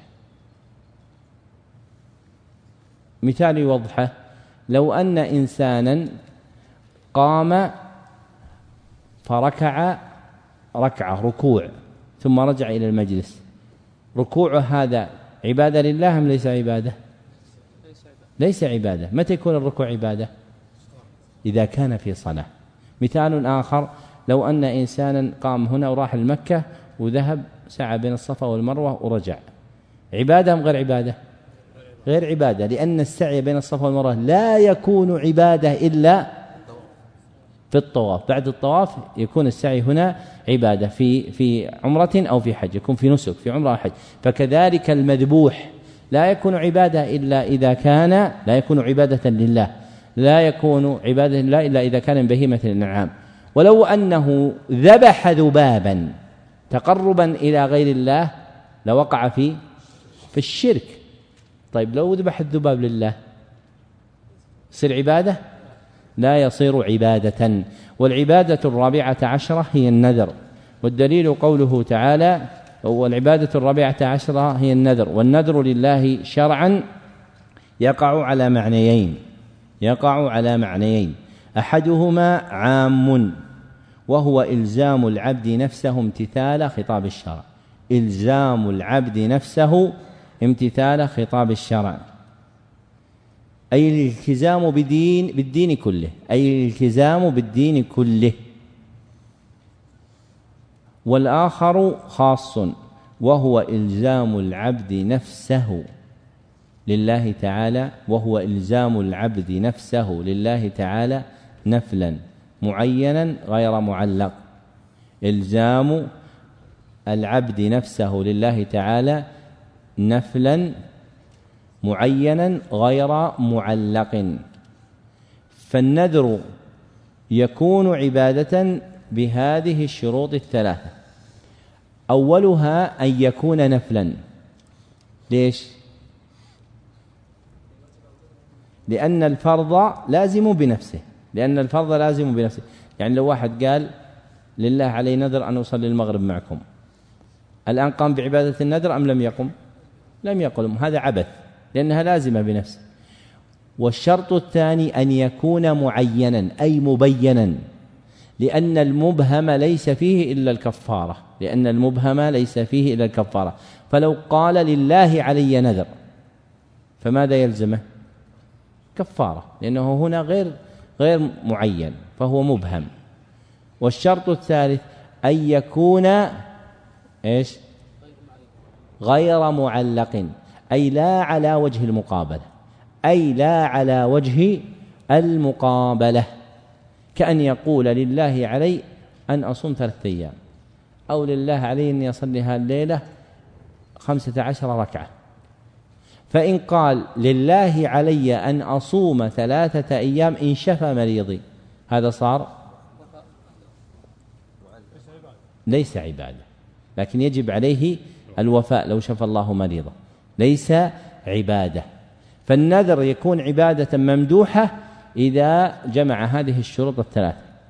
وهذا هو قول القول الفصل في هذه المسألة العويصة.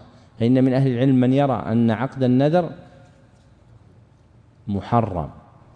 كابن تيمية وابن القيم. يريان أن عقد النذر محرم.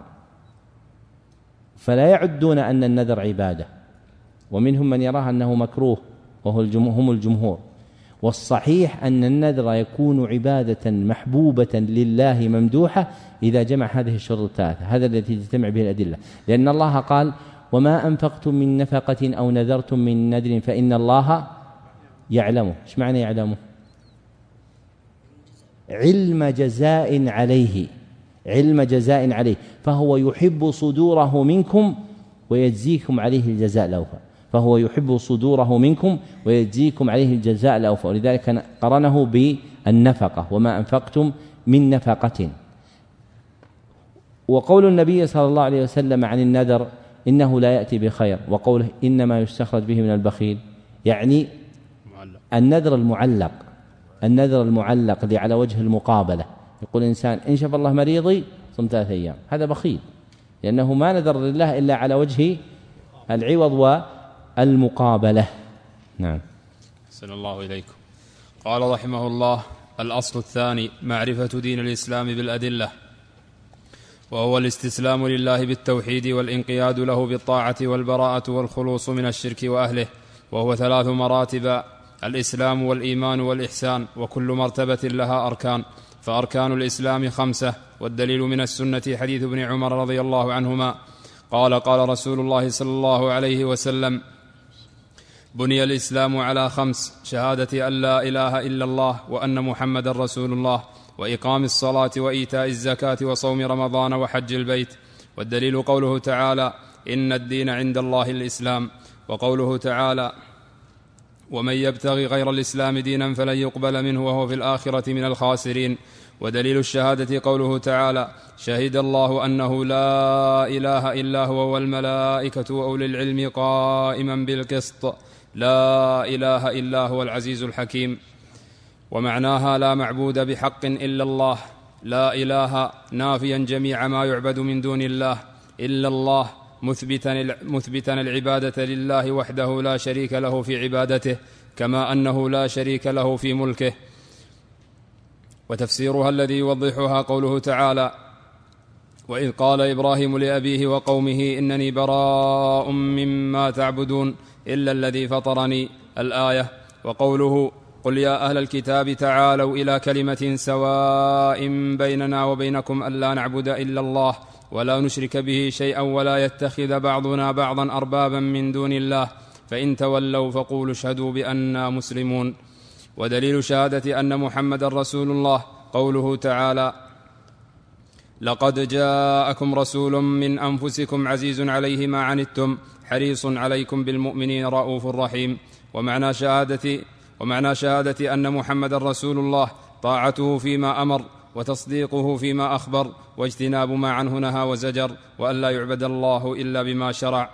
ودليل الصلاة والزكاة وتفسير التوحيد قوله تعالى وما أمروا إلا ليعبدوا الله مخلصين له الدين حنفاء ويقيموا الصلاة ويؤتوا الزكاة وذلك دين القيمة. ودليل الصيام, ودليل الصيام قوله تعالى يا أيها الذين آمنوا كتب عليكم الصيام كما كتب على الذين من قبلكم لعلكم تتقون. ودليل الحج قوله تعالى ولله على الناس حج ولله على الناس حج البيت من استطاع إليه سبيلا ومن كفر فإن الله غني عن العالمين. نعم. نعم. أحسن الله إليكم. المرتبة الثانية الإيمان وهو بضع وسبعون شعبة أعلاها قول لا إله إلا الله وأدناها إماطة الأذى عن الطريق والحياء شعبة من الإيمان وأركانه ستة أن تؤمن بالله وملائكته وكتبه ورسله واليوم الآخر وبالقدر خيره وشره كله من الله. والدليل على هذه الأركان الستة قوله تعالى ليس البر أن تولوا وجوهكم قبل المشرق والمغرب ولكن البر من آمن بالله واليوم الآخر والملائكة والكتاب والنبيين ودليل القدر قوله تعالى أنا كل شيء خلقناه بقدر. المرتبة الثالثة الإحسان ركن واحد وهو أن تعبد الله وحده كأنك تراه فإن لم تكن تراه فإنه يراك. والدليل قوله تعالى ومن يسلم وجهه إلى الله وهو محسن فقد استمسك بالعروة الوثقى.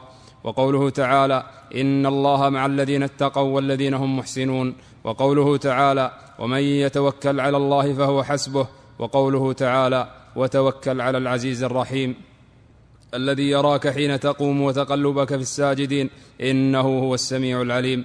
وقوله وما تكون في شأن وما تتلو منه من قرآن ولا تعملون من عمل إلا كنا عليكم شهودا إذ تفيضون فيه. والدليل من السنة والدليل من السنة حديث جبرائيل عليه السلام المشهور عن عمر رضي الله عنه قال بينما نحن جلوس عند رسول الله صلى الله عليه وسلم إذ طلع علينا رجل شديد بياض الثياب شديد سواد الشعر لا يرى عليه أثر السفر ولا يعرفه منا أحد فجلس إلى النبي صلى الله عليه وسلم فأسند ركبتيه إلى ركبتيه ووضع كفيه على فخذيه فقال يا محمد أخبرني عن الإسلام فقال أن تشهد أن لا إله إلا الله وأن محمدا رسول الله وتقيم الصلاة وتؤتي الزكاة وتصوم رمضان وتحج البيت إن استطعت إليه سبيلا. فقال صدقت فعجبنا له يسأله ويصدقه. قال أخبرني عن الإيمان. قال أن تؤمن بالله وملائكته وكتبه ورسله واليوم الآخر وبالقدر خيره وشره. قال صدقت. قال أخبرني عن الإحسان. قال أن تعبد الله كأنك تراه فإن لم تكن تراه فإنه يراك. قال صدقت. قال فأخبرني عن الساعة. قال ما المسؤول عنها بأعلم من السائل؟ قال أخبرني عن امارة قال أخبرني عن أماراتها. قال ان تلد الأمة ربتها؟ وأن ترى الحفاة العراة العالة رعاء الشاء يتطاولون في البنيان. قال فمضى فلبثنا مليا. فقال صلى الله عليه وسلم يا عمر أتدري من السائل؟ قلنا الله ورسوله أعلم. قال هذا جبريل اتاكم يعلمكم أمر دينكم. لما فرغ المصنف رحمه الله من بيان الأصل الأول وهو معرفة العبد ربه أتبعه ببيان الأصل الثاني وهو معرفة العبد دين الإسلام. وتقدم أن الإسلام الشرعي له معنيان أحدهما عام وهو الاستسلام لله بالتوحيد والانقياد له بالطاعة والبراءة من الشرك وأهله. والآخر خاص وله معنيان. أحدهما الدين كله فإنه يسمى إسلاما. والآخر الأعمال الظاهرة فإنها تسمى إسلاما. وهذا المعنى هو المراد إذا قرن الإسلام بالإيمان والإحسان. والإسلام الذي بعث به محمد صلى الله عليه وسلم له ثلاث مراتب كما ذكر المصنف. المرتبة الأولى مرتبة الأعمال الظاهرة وتسمى الإسلام. والمرتبة الثانية مرتبة الاعتقادات الباطنة وتسمى الإيمان. والمرتبة الثالثة مرتبة إتقانهما وتسمى الإحسان. ومن أهم مهمات الديانة معرفة الواجب عليك في إسلامك وإيمانك وإحسانك. وقد تقدم أن معرفة الله منها أربعة أصول تجب على كل أحد. وكذلك معرفة الدين منها ثلاثة أصول تجب على كل أحد. الأصل الأول الاعتقاد والواجب فيه كونه موافقا للحق في نفسه. والواجب فيه كونه موافقا للحق في نفسه. وجماعه أركان الإيمان الستة. وجماعه أركان الإيمان الستة وتوابعها. والأصل الثاني الفعل. والواجب فيه موافقة حركات العبد الاختيارية والواجب فيه موافقة حركات العبد الاختيارية للشرع باطنا وظاهرا. للشرع باطنا وظاهرا. أمرا وحلا. أمرا وحلا.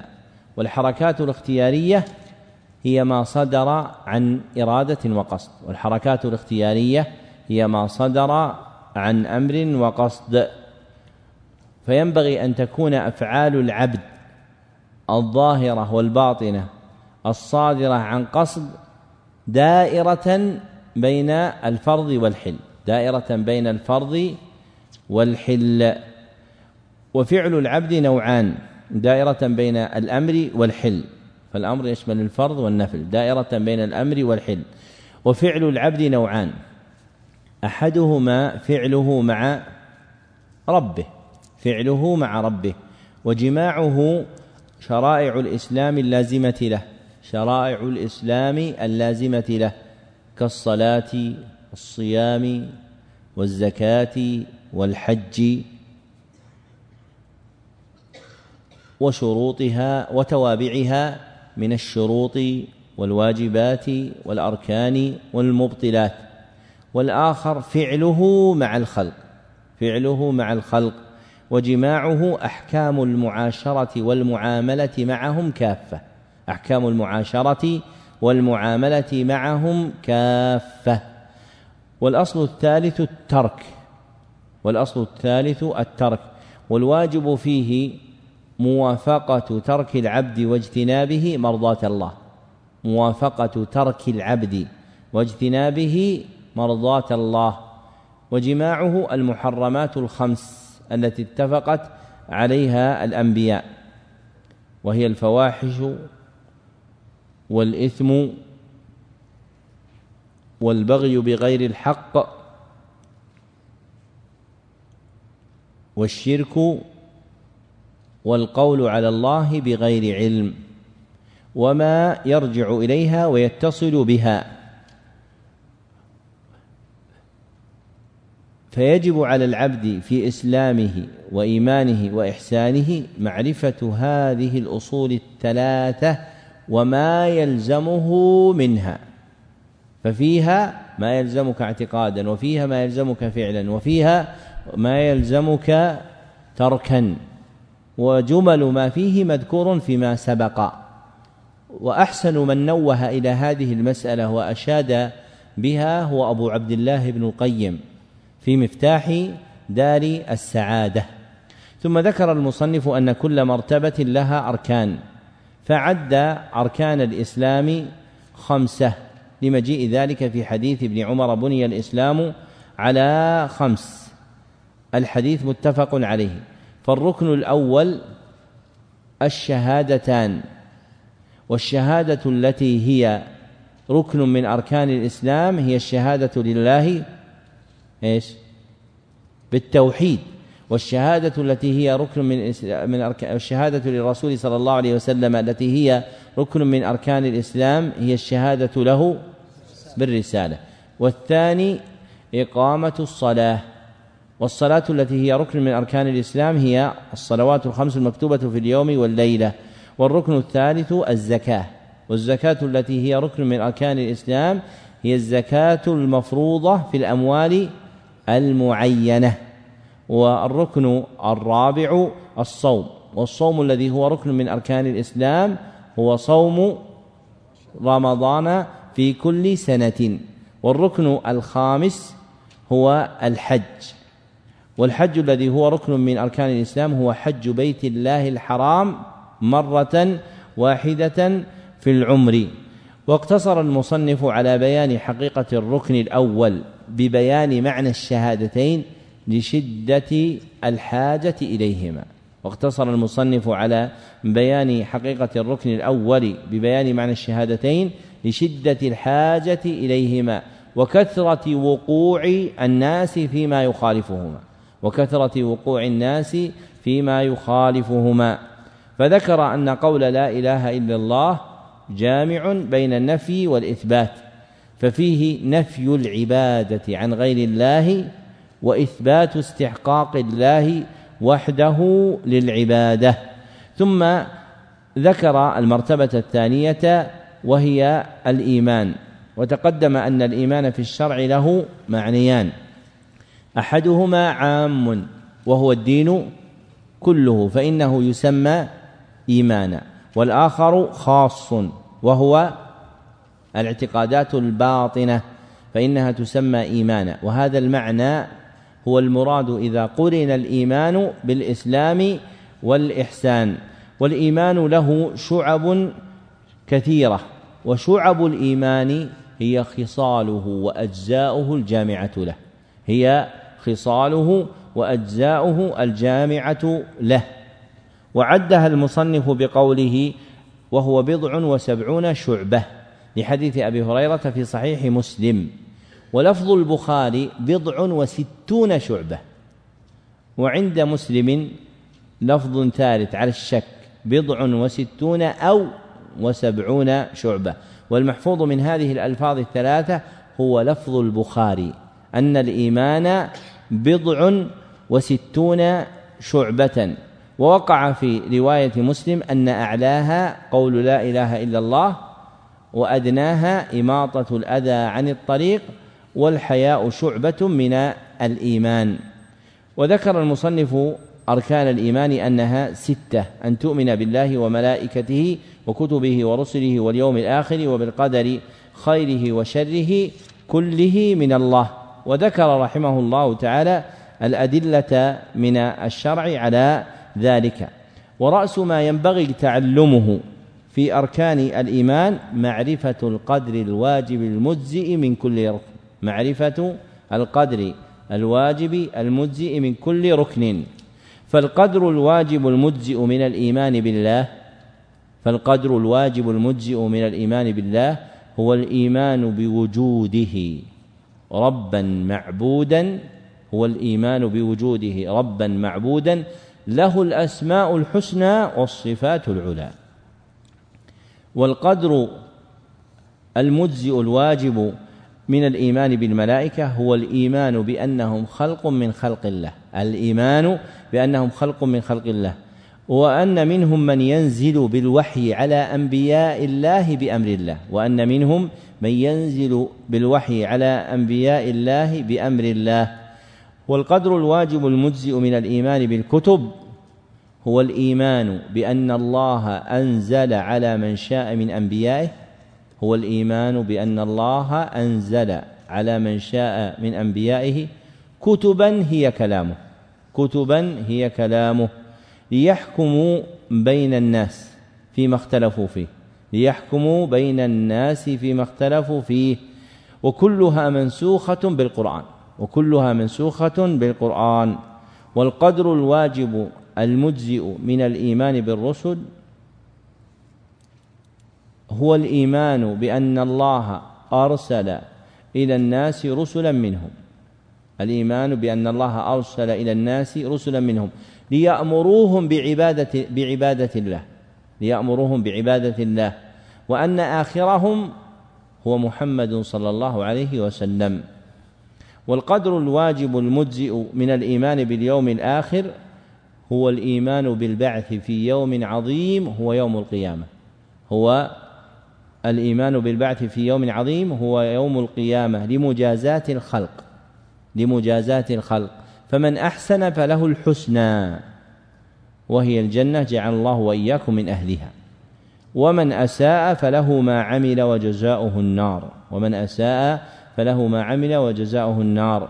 والقدر الواجب المجزئ من الإيمان بالقدر هو الإيمان بأن الله قدر كل شيء من خير وشر. أن الله قدر كل شيء من خير وشر أزلا.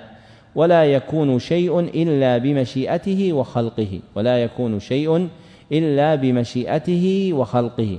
فهذا عمود الأقدار الواجبة المجزئة من الإيمان بالأركان الستة التي لا يصح إيمان العبد وإسلامه إلا بها. فمثلا لو أنك أتيت إلى إنسان يقول أنا مسلم فقلت له تؤمن بالملائكة؟ قال ما في شيء اسمه الملائكة. هذا مسلم أم غير مسلم؟ غير مسلم. هذا لا بد أن يؤمن بالملائكة. هذا من لا يثبت دينه إلا. إلا بهذا. فلو جئته فقلت فقلت له هل من الملائكة أحد منهم اسمه جبريل؟ فقال لا أدري. هذا مسلم أم غير مسلم؟ مسلم. فإذا قرئت عليه الآيات وذكرت له الأحاديث التي فيها ذكر جبريل صار إيمانه بجبريل واجبا عليه. ووراء هذا مسائل من الإيمان لا يتعلق بها وجوب الإيمان لا ابتداء ولا انتهاء. فالمقصود أن ملتمس العلم ينبغي أن يحقق في نفسه هذه الأقدار الواجبة. وإذا جاء يبين للناس الإيمان يبين هذه الأقدار لشدة الحاجة إليها في أزمنة الجهل. هذا زمان جهل. الناس يقولون الناس تعلموا هم في الحقيقة الناس جهلوا ما تعلموا. صار عندهم معرفة للكتابة والقراءة لكن العلم الذي يثمر الإيمان صار ضعيف في الناس. تجد بعض الناس الآن يقول يكتب يقول التوراة والإنجيل هذه كتب إلهية ويؤمن بها الإنسان وينبغي أن نستفيد منها وننظر فيها ونستعين بها على تجديد التشريعات المناسبة للبشرية في هذه الأزمنة. هذا كلام حق ولا باطل؟ باطل. هذا باطل. لأن الكتب الإلهية كلها لو قدر أنها صحيحة فهي منسوخة بالقرآن الكريم. هذا صار في الناس. بعض الناس صار يقول يا أخي هذا التوراة والإنجيل موجودة كتب حق هذه نحن نقرأها. نقرأ هذه الكتب نطلع عليها هذا من الجهل البالغ بدين الله سبحانه وتعالى. ولذلك بعد ذلك آل الأمر إلى أنهم يقولون اليهود والنصارى على دين صحيح وهم من أهل الجنة الموجودون اليوم. هذا أين معرفة الإيمان في قلبه؟ هذا ما عرف الإيمان. ما عرف دين الله سبحانه وتعالى. ولذلك يجب على الإنسان أن يحرص على تعلم هذه الأقدار وأن يعلمها الناس. ثم ذكر المصنف المرتبة الثالثة وهي الإحسان. والإحسان كما تقدم يراد به الإحسان مع الخالق. الإحسان مع الخالق وله معنيان. أحدهما معنى عام وهو الدين كله. والآخر معنى خاص وهو إتقان الأعمال الظاهرة والاعتقادات الباطنة. إتقان الأعمال الظاهرة والاعتقادات الباطنة. وهذا المعنى هو المراد إذا قرن الإحسان بالإسلام والإيمان. والإحسان له ركنان. والإحسان له ركنان. أحدهما عبادة الله. أحدهما عبادة الله. والآخر فعل تلك العبادة على مقام المشاهدة أو المراقبة. فعل تلك العبادة على مقام المشاهدة أو المراقبة. المذكوران المذكورين في قوله صلى الله عليه وسلم اعبد الله كأنك تراه فإن لم تكن تراه فهو فهو يراك. وقول المصنف ركن واحد أي شيء واحد ذكره ابن قاسم العاصمي وقول المصنف الإحسان ركن واحد أي شيء واحد ذكره ابن قاسم العاصمي لأن الواحد لا يكون ركنا وإنما يكون الركن في إيش؟ في المتعدد في المتعدد وإنما يكون الركن في المتعدد يعني اثنان فصاعدا وذكر المصنف رحمه الله تعالى أدلة الإحسان وختم بحديث جبريل عليه الصلاة والسلام وهو الحديث الذي تقدم معنا في كتاب أربعين نووية وختم به لأنه حديث جامع لمراتب الإسلام فإن النبي صلى الله عليه وسلم ذكر فيه الإسلام والإيمان والإحسان. وهذا آخر البيان على هذه الجملة من الكتاب ونستكمل بقيته إن شاء الله تعالى بعد صلاة المغرب. الحمد لله رب العالمين وصلى الله وسلم على عبده ورسوله محمد وآله وصحبه أجمعين.